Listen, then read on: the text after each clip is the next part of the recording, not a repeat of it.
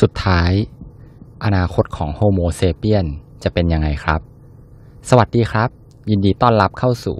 อ่านแล้วอ่านเล่าพอดแคสต์พอดแคสต์ที่หยิบเอาเรื่องราวจากหนังสืออันหลากหลายมาให้กับคุณ หลังจากที่เราผ่านมาหลาย EP แล้วนะครับ ที่เราได้มีการไล่เรียงประวัติศาสตร์ การวิวัฒนาการของมนุษย์โฮโมเซเปียนซึ่งการวิวัฒนาการของโฮโมเซเปียนเนี่ยครับก็เกิดขึ้นตามหลักการ การคัดเลือกโดยธรรมชาติ หรือที่เราเรียกว่า natural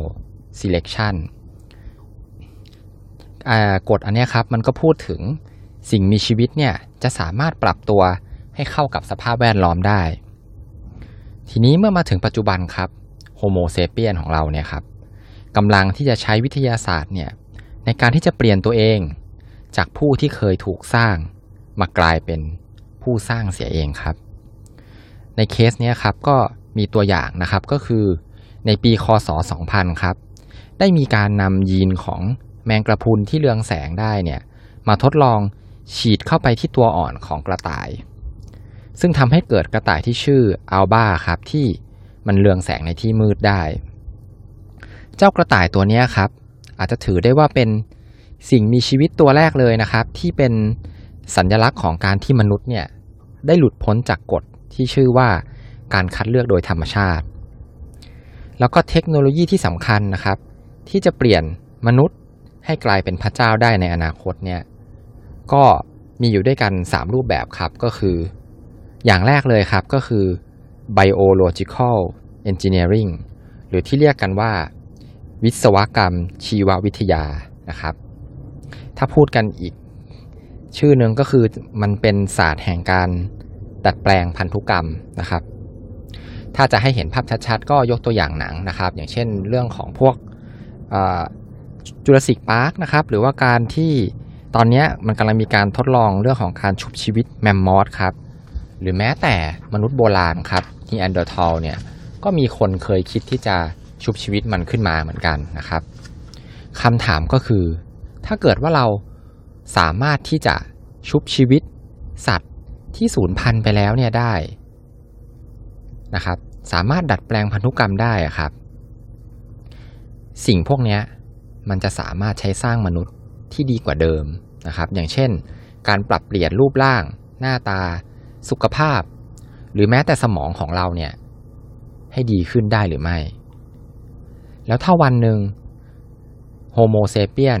สามารถที่จะรักษาโรคความจำเสื่อมหรืออัลไซเมอร์ได้อะครับ แล้วทำไมเราถึงจะใช้วิธีการเดียวกันเนี้ย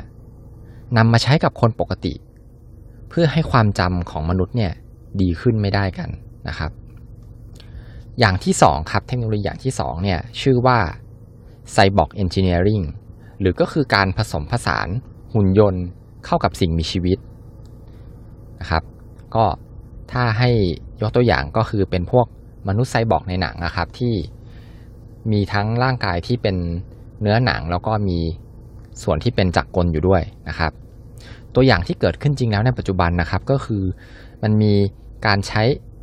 เครื่องดักฟังเนี่ยครับไปติดอยู่บนตัวแมลงนะครับของทางการทหารครับเพื่อที่จะไปดักฟัง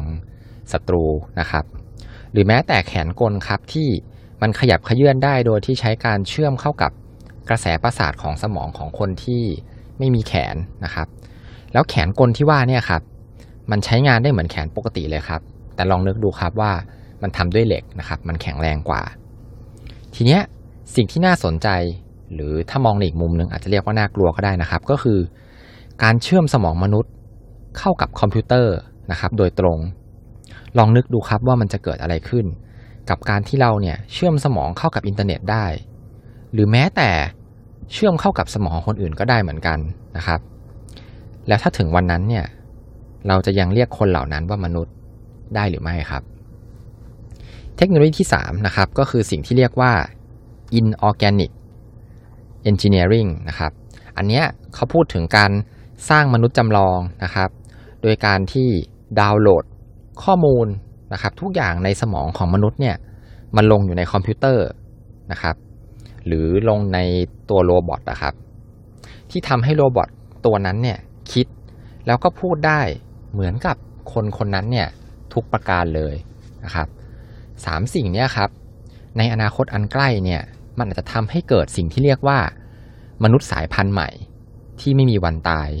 นะครับที่เราเคยเห็นในที่เราเคยอ่านในการ์ตูนหรือว่าที่เราเคยเห็นจากหนังเนี่ยมันอาจจะเกิดขึ้นจริงในเร็วๆนี้ก็ได้นะครับ ลองคิดดูครับว่า เจ้ามนุษย์พันธุ์ใหม่เนี่ยมันจะฉลาดขนาดไหน เมื่อ หุ่นยนต์นะครับ มันสามารถที่จะเรียนรู้ได้อย่างรวดเร็วนะครับ หุ่นยนต์ตัวเดียวเนี่ยเมื่อเรียนรู้อะไรไปก็ตาม มันสามารถที่จะอัปโหลดข้อมูล หรือ skill อันนั้นเนี่ยขึ้นไปในระบบ cloud อินเทอร์เน็ตนะครับ แล้วหุ่นยนต์ตัวอื่นๆ ทั่วโลกเลยเนี่ยมันก็จะได้เรียนรู้ในแบบเดียวกันการเรียนรู้ของพวกมันเนี่ยก็จะเป็นแบบแบบทวีคูณเลยนะครับ อีกประเด็นหนึ่งนะครับที่ในหนังสือบทสุดท้ายเนี่ยเขาทิ้งท้ายไว้อย่างน่าสนใจก็คือ เรื่องของความเหลื่อมล้ำครับ ความเหลื่อมล้ำที่เราพูดกันในปัจจุบันเนี่ยครับหรือแม้แต่ในสมัยก่อนนะครับ ถ้าเรานึกย้อนกลับไปในสมัยโบราณเนี่ยครับลูกชาวนาเนี่ยถ้าเกิดขยันนะครับ หรือว่ามีพรสวรรค์มาตั้งแต่เด็กเนี่ยเขาก็อาจจะฉลาดได้มากกว่าลูกของคนรวย หรือว่าลูกของกษัตริย์นะฮะแต่ในอนาคตที่เรากำลังพูดถึงเนี่ยครับลองนึกดูครับว่ามันจะเกิดอะไรขึ้น ถ้าคนรวยที่เขามีทุนนะทรัพย์ มีเงินเนี่ยครับทำให้เขาเนี่ยสามารถเข้าถึงเทคโนโลยีที่เราคุยกันไปเมื่อกี้เนี่ยครับ แล้วเขาเนี่ยสามารถสร้างลูกนะครับ หรือว่าทารกที่ฉลาดนะครับ แล้วก็หน้าตาดี แล้วแถมยังแข็งแรงนะครับ ในแบบที่ลูกชาวนาเนี่ยไม่มีทางเทียบได้เลยนะครับ ความเหลื่อมล้ำที่เราคุยกันในปัจจุบันเนี่ย มันก็จะยิ่งห่างออกไปกันใหญ่นะครับ ห่างออกไปในแบบที่ไม่มีทางที่จะกลับมาใกล้กันได้เลย และเมื่อถึงวันนั้นนะครับ เราจะยังคงเรียกมนุษย์เหล่านั้นเนี่ยว่า Homo Sapiens นะครับ หรือเราจะเรียกว่าเป็นพระเจ้าดีครับ ประวัติศาสตร์ที่ผ่านมานะครับเจ็ดหมื่นปีที่แล้วเนี่ย Homo Sapiens ของเราเนี่ยครับยังเป็นแค่เผ่าพันธุ์เล็ก ๆ ที่อยู่ในทวีปแอฟริกาที่อยู่เพื่อที่จะหาอาหารกินไปวันๆนะครับ แต่ไม่นานนะครับ ช่วงเวลาแค่เจ็ดหมื่นปีเนี่ยมันเป็นช่วงเวลาแค่เสี้ยวเล็ก ๆ หนึ่งของเวลาทั้งหมดที่โลกของเรากำเนิดขึ้นมานะครับโฮโมเซเปียนก็สามารถที่จะครองโลกได้และยัง วิวัฒนาการอย่างก้าวกระโดดในปัจจุบัน สุดท้ายในอนาคตนะครับ มันจะมีอะไรไปที่อันตรายไปยิ่งกว่า พระเจ้าองค์ใหม่นะครับ พระเจ้าที่กำลังจะเกิดขึ้น ที่ไม่เคยรู้จักพอ แล้วก็ไม่มีความรับผิดชอบนะครับ ซึ่งพระเจ้าองค์นี้ไม่รู้ด้วยว่าตัวเองเนี่ยต้องการอะไรกันแน่ครับโอเคนะครับ ในที่สุดก็จบลงแล้วนะครับสำหรับซีรีส์หนังสือเล่มยาวเซเปียนนะฮะ หลังจากที่เราคุยกันมา ถ้านับ EP นี้ด้วยก็เป็น EP ที่ 6 แล้วนะครับ หนังสือ Homo Sapiens เนี่ยได้เล่าถึงประวัติความเป็นมาของมนุษย์ Homo Sapiens นะครับ โดยที่ใน EP เนี้ยครับ ก็คือบทสุดท้ายเนี่ยเขาได้ทิ้งท้ายเอาไว้อย่างเรียกได้ว่าน่ากลัวเลยว่า อนาคตเนี่ยมันจะเป็นอย่างไรต่อไปนะครับ จริง ๆ แล้วมันก็เหมือนเป็นทิ้งท้ายไว้เป็นหนังภาคต่อเลยครับ เดี๋ยว ก็จะมีหนังสือเล่มที่เป็นหนังสือฉบับต่อของเขานะครับ ก็คืออนาคตของมนุษย์โฮโมดิอุสนะครับ อันนี้ก็ต้องขอเวลาที่จะไปอ่านให้จบก่อนนะครับ เพราะว่าหนังสือก็หนาอยู่เหมือนกันนะครับ แล้วก็ขอสรุปอีกสักพักหนึ่งนะครับ แล้วเดี๋ยวจะนำมาเล่าให้ฟังกันสำหรับใน EP นี้นะครับ ใครที่ชอบเนื้อหาก็ฝากกดแชร์ไปใน Facebook ให้เพื่อนๆ ได้เข้ามาฟังกันด้วยนะครับ ถ้าเกิดเห็นว่ามันมีประโยชน์ แล้วก็ฝากติดตามนะครับพอดแคสต์ของเราทุกช่องทางไม่ว่าจะเป็น Podbean SoundCloud แล้วก็ตอนนี้เรามี Facebook Fanpage แล้วด้วยนะครับ ก็ฝากกดไลค์กันด้วยนะครับเพจชื่ออ่านแล้วอ่านเล่านะครับสำหรับ EP นี้ก็ขอบคุณนะครับที่ติดตามรับฟังอ่านแล้วอ่านเล่าพอดแคสต์นะครับ สวัสดีครับ